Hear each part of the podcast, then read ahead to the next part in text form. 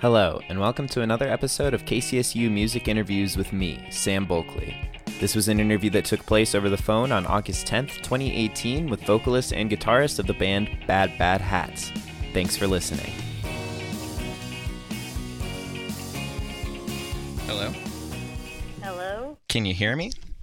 Yes, I can. Awesome. So you guys just released your record. Have you guys have played any shows yet? So we have, uh, we've only played, I guess, one show since the album's been out, um, and that was in Chicago. I guess that was last weekend. Um, uh, yeah, that sounds right.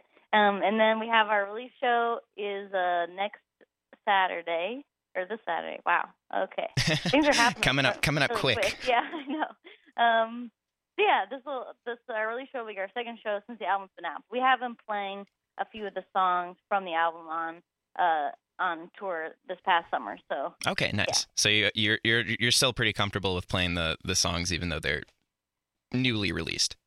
right, yeah, we we tried to do that because I think last time when we released Psychic Reader, we didn't give ourselves a lot of time to play the songs in front of people before our release show, and um I especially remember feeling like very scared on stage. And so now I was like, you know what? I'd like to feel a little bit more comfortable. Completely and at ease at our. Yeah. show. Yeah. so yes, we purposely try to give ourselves some more time to get comfortable with some of the songs. That's good. I, I kind of want to Yeah. I, I kind of want to start out by saying I um first saw you guys in um St. Louis actually when you were on tour with the Front Bottoms this last year. Oh, nice. Um, Yeah. And it's it's really cool because um, I'd never been to St. Louis before, and I wasn't going to be able to make the show in Denver. Um, so me and my friend flew out to St. Louis, and it's it's really cool because I think that I was listening to Psychic Reader a ton during that trip, and now whenever I go back to um, listen to it, I always just have like weird flashbacks of either seeing you guys in St. Louis or just random different places in St. Louis that Oh, are sure. Yeah. that have kind of culminated from just uh, listening to that album while being there. Um, Totally. And so I was wondering if you had any songs or albums that are like that, where you go to a new place and you're listening to either new music or older music that kind of um, gives an impression of a of an event in your life or something like that. Yeah. So I think I was actually just thinking the other day about this because um, I studied abroad in Paris in college, and it was one of my favorite experiences of my life. Just I was living on my own for the first time, and it's such a great city, and I really I really enjoyed it, and I think it was just like at the perfect time in my life. And I was just thinking that there were there I was listening to a lot of music when I was there, but I associate two albums um, specifically with being there, which is um, uh, Jessica Lea Mayfield's album, which I forget what it's called now, but I think her first album, and then uh, Darwin Deez's first album. And those two I just listened to over and over again in Paris. And now, whenever I hear those albums, I, I really do feel like I, you know, like I'm really instantly taken back to like that time in my life and really associate it with that experience. Um, but I like that about music. I think there are a lot of songs in my life that I really associate with a certain age or like a certain trip or something. I like I always liked making um mixes for like road trips and stuff, so I have a lot of uh CDs like that that I really associate with certain trips. But yeah, that's what I really like about music in general that it does that. Yeah, absolutely. Do you guys have like any specific tour playlists that you listen to, or is it just kind of a large variety of whatever everybody's listening to at the time? Oh yeah, I think like they they like develop over the tour, you know. So it's like I feel like I have a set of songs going into tour that I like.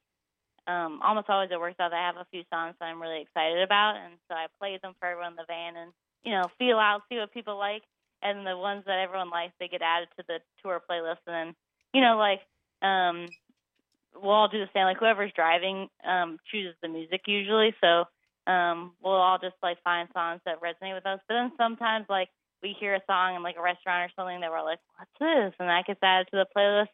And I like when that happens too because I feel like that is really those songs like really become like reminiscent of of certain tours.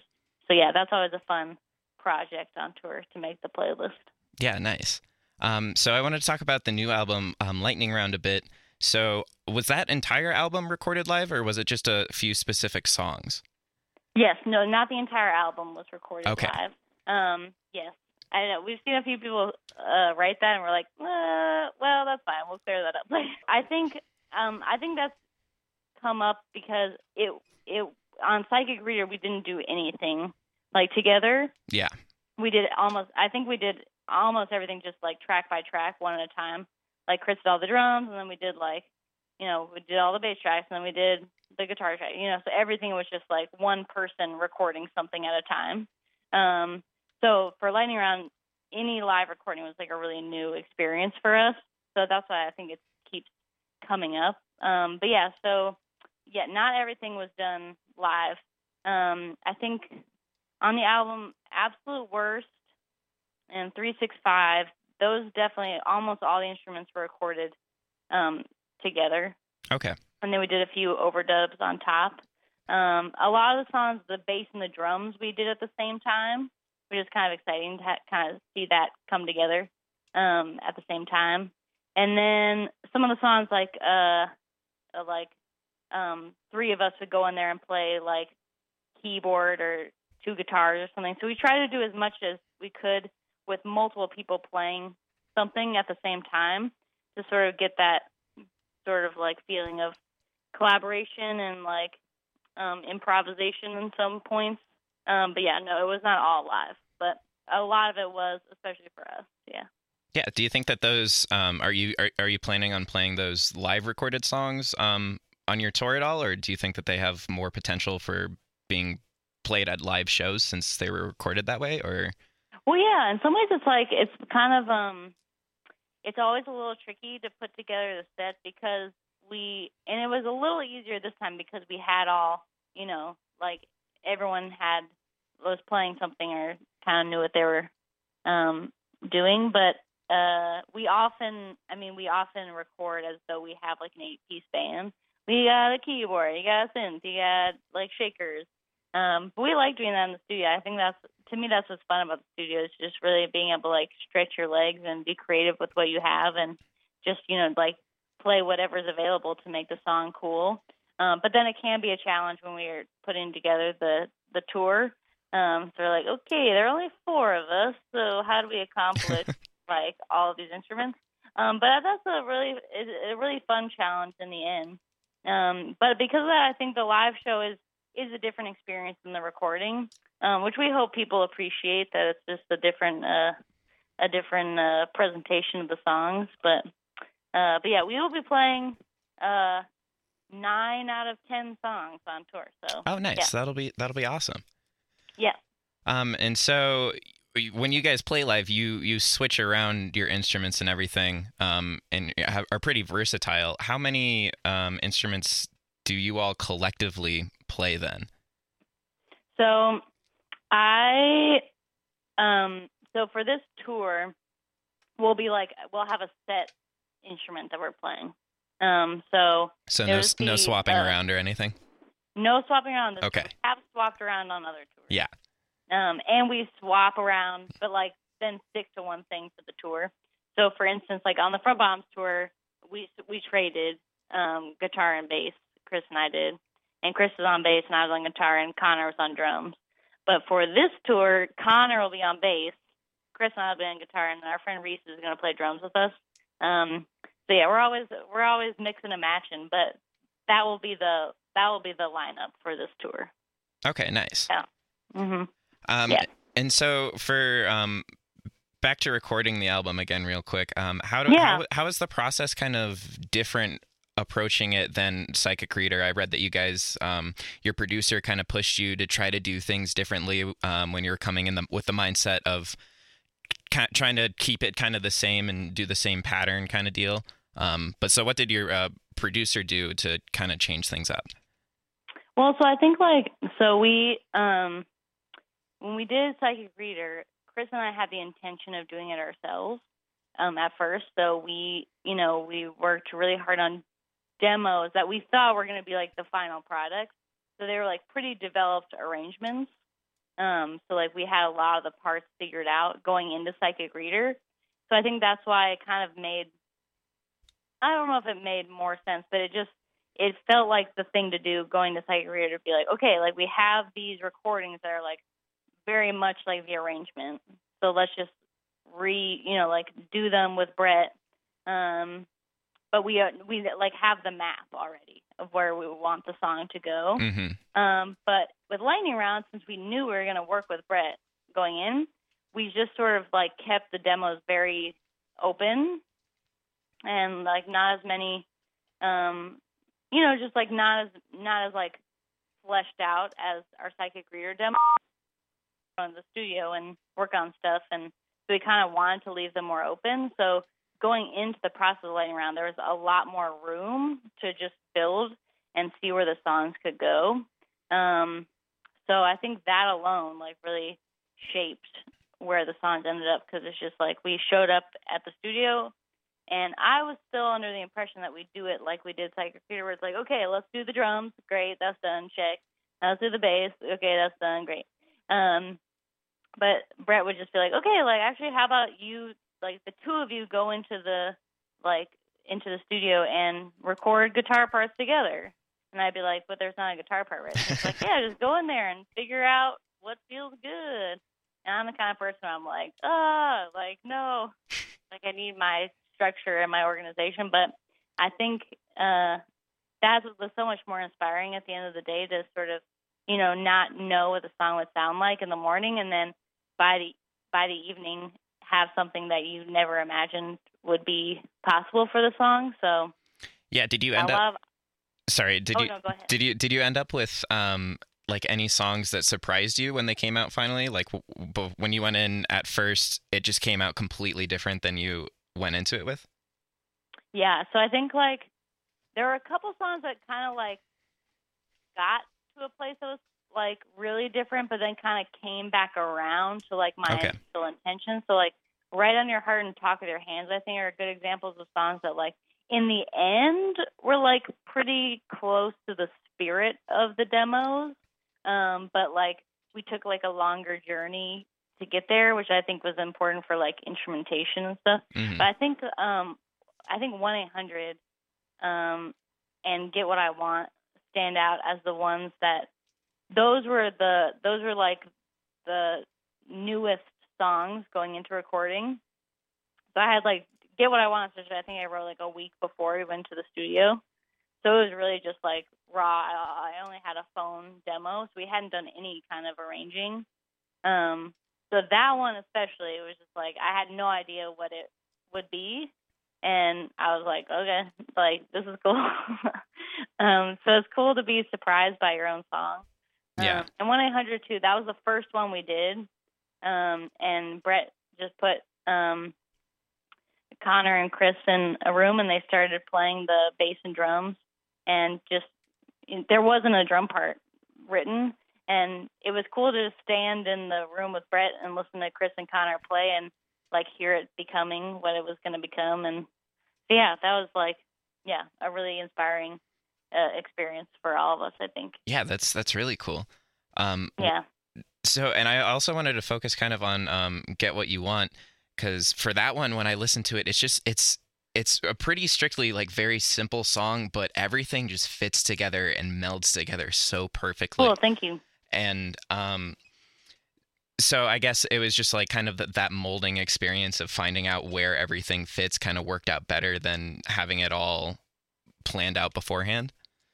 In some ways, yeah. Cause like sometimes I like, you know, I have like a, I have my own idea of like what the song should be, and I like, I like value my own opinion on that kind of stuff, and like they're my songs, and so like, you know, like you feel you get like an attachment to them, so it's sometimes hard to let them grow beyond what you imagine for them. Because you, you know, it feels like for me at least, it feels like sometimes like I'm losing some of like my agency over the songs. But every time that i've worked in a, in a situation where i kind of like you know let my guard down and just let let other creative energy in it almost always ends up with something way better than if i just you know kept it to myself and only listened to my own like intuition.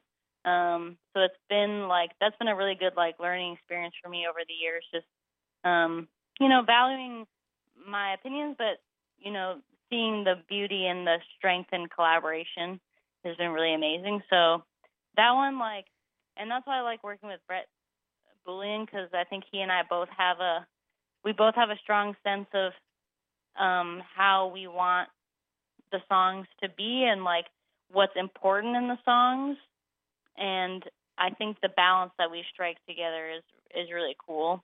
Um, and so I like working with Brett too because like a song like "Get What I Want," he was like he really enjoyed the the demo that I sent, which was just guitar and vo- voice.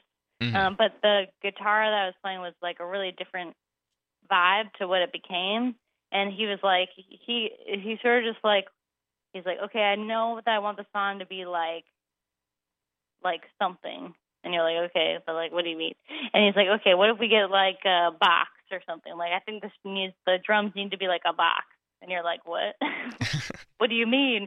But then you know he'd like cobble something together in the studio. So I think we found like a like a plastic tub or something and like the cover of a guitar case and that's like what the drums are in the begin in the verses It's like brushes on like weird things in the studio and so i think brett just like has a he has a vision of what he wants um and sometimes it's it's like a really um it can be like a really exciting process to see him figure out like how to create that world um, so yeah, it's nice to be along for the ride sometimes. Yeah, for sure. Um, so for uh, a lot of your songs, like I, I always, um, whenever I listen to it, I always just kind of think of a, a happy, melancholy kind of sound. Um, Yeah, sure. In, in pop music, but um, so and, a lot of it um consists of very like nervous and regret- regrettable thoughts from different relationships. How does that kind of play out now that you're married to your bandmate and writing songs Uh-huh. about um, kind of before? yeah, I mean it's like I think um it's not. a I mean like it's not like a problem, and but it is kind of funny like having when I want to write about when I want to write about like heartache or breakups or something. I do have to like harken back to like a time that at this point is like a very long time ago. Um, but yeah, I don't know. I think um, I like I like tapping into those kinds of just like even just like you know like cliche like love story feelings. Like I think you know I'll always be writing about heartache and breakups because that's just like I you like it's it you always remember what that what that felt like when you went through it. And to me it's just to me it's storytelling and it's tapping into something that people relate to but trying to find a way to express that that is maybe people haven't heard before. And i feel like it's pretty easy for me to, to, to you know i look to my friends and what they're going through that's that inspires me a lot with my lyrics um and yeah i'm trying to to think about um being in a long term relationship and there are like there are like small there are like small moments of heartache even when you are in a relationship that you know like there are fights and Mhm. um and then there's like you know the feeling of yeah like i think makes me nervous and automatic i was trying to think of thinking of this feeling of like you know you you spend your life with someone and you get to know them so well but that that only amplifies loss. It just like only amplifies. It's like to love someone is to be like even more hurt by the loss of that person. Um so i think about that a lot so it's sort of like love is always like a double edged sword in that way. Um so yeah i don't know. I try to think about a lot of stuff and i just love rom coms and stuff too so yeah. I love thinking of like a good the way a good rom com makes you feel. I like I like to try to make songs that give you that same feeling. Yeah, where you kind of get a, all the mixes of emotions and Totally. You- you get get, to- those butterflies. you get to like, feel the whole ride. Yeah, totally. Um, so is it, is it all right if I just do like two or three more quick ones? Oh sure, yeah. Okay, cool. Um, so you guys all kind of met in Minneapolis, is that right? In college? Yeah. Cool. Do you Yeah, guys? So um yeah, Chris and I and Noah all went to Macalester together. That's where the band started. Yeah. And we met we met Connor in the scene, yeah. Nice. Um, so Mhm. are, are there any like specific bands that you kind of look up to that are from Minneapolis or that you play with a lot and kind of support each other or Oh yeah, totally. I mean, there's so many, and like So I think about when we when we first started in Minneapolis, um, the like some of the first people we met and started playing with who are still our our friends to this day. There's a band called Strange Relations, um, who we love, who we, we feel like we've been with from the start. Um, uh, we have a, a friends in a band called Carol. They've since moved to Philadelphia, but um, they were also they went to Macalester too, so they were like our. Um, they've always been like our buddy band. Um, but then yeah, there's so many great bands in the scene. I mean, like Connor is in a band called Wingman, and he makes his own solo music. And we sort of found him because Wingman recorded with Brett, and Brett suggested Connor. Um, so we've met so many people through the scene. Nice. Um, I feel like Caroline Smith was one of the first local artists who I ever saw perform in the Twin Cities, and that was really cool for me to see. Because um, I I hadn't really lived somewhere where I could see shows, and I hadn't played many shows, and um, I think I just I saw her perform at like the perfect time to be like, you know, like I should I should try this. Like uh, like I want to start a band and and play music. So I've always kind of looked at Caroline Smith as like my first uh, the first person I looked up to in the music scene. That's awesome. Um, yeah. And so uh, this is this is going to be a weird question, but I do it for every band. Are you familiar? Okay. are, are you familiar with the Teenage Mutant Ninja Turtles? Um, yes, fairly familiar. Okay. I wish um, I wish Noah uh, were here. He's he's more well versed. Oh, okay. Um, if you had to pick a favorite, you can do it by color too. If you don't know their names, there's no Okay. shame in that. Um, which one would be your favorite? Which one of the turtles? Favorite Teenage Mutant Ninja Turtle. yes. Um, I'm gonna okay. I'm gonna just say one, but it's gonna be. I feel like it's gonna be dangerous because I really have no idea. I like don't know the personalities of these people, so I'm I'm afraid I'm gonna like. I'm afraid I'm gonna misrepresent myself. but the first name that came to mind was Donatello. That's Okay. go with. That's a that's a good pick, and that's I do? honestly that, that that is that is a good pick. That's honestly what most people say because he's kind of the Oh, really? uh, the straight minded thinker kind of type. Um, oh, I think that that I relate to that. and he he usually has to he has to hassle all the group together and kind of play the dad role a lot of the times. Oh, dad role. Okay, yeah, I relate to that. Okay. I'm a, I'm organized. What color is he? he's uh purple. Purple. Okay. Oh, we got it pulled up on Wiki here. He's apparently the least violent. So yes, that, I too. that. that's a Okay, that's great. that's a good random pick then. yes, good. I knew it in my heart. That's the. All right, and then um, just for the the final um, one, um, do you have any advice for aspiring artists? Yeah, I feel like uh, my advice is always just keep making good art. I feel like um, it's it can be really easy to get hung up on like process and like the business side of things and like the grind because it can be a grind for a long time, and sometimes it's like in some ways it's always a grind, like it's a job like everything else, but it's a really it's a really rewarding job um, when you really step back and look at it. But yeah, I would say just like it, it should be fun and it should be uh you know i think when people are making good art and enjoying the process i think other people see that and enjoy it too so yeah Awesome. That's that's some Mhm. great great words of wisdom. yeah thank you Um, and so just to lastly, um, you guys are playing at the High Dive now, not the Marquee Theater, yes yes Okay, um, to the high dive correct on yeah. the on the twenty second, which is the Wednesday next week. i know it's coming up Cool. Sweet. yeah Um, so I will hopefully see you there. Thank you so much for that would um, be great yeah, thanks so much for calling and talking. oh my gosh our pleasure yeah if you're there we we always hang at the merch table so come say hi Cool. Yeah, I'll definitely stop by. awesome thanks so Awesome. much Thanks so Sure. much, thanks for talking to me Yeah. bye Bye. Thanks for listening to this episode of KCSU Music Interviews. I would like to thank Kerry Alexander from Bad Bad Hats for chatting with me. My name is Sam Bulkley. I hosted this interview, engineered the audio, and produced this podcast. If you would like to hear more podcast episodes from us, you can find them at kcsufm.com on SoundCloud and on iTunes.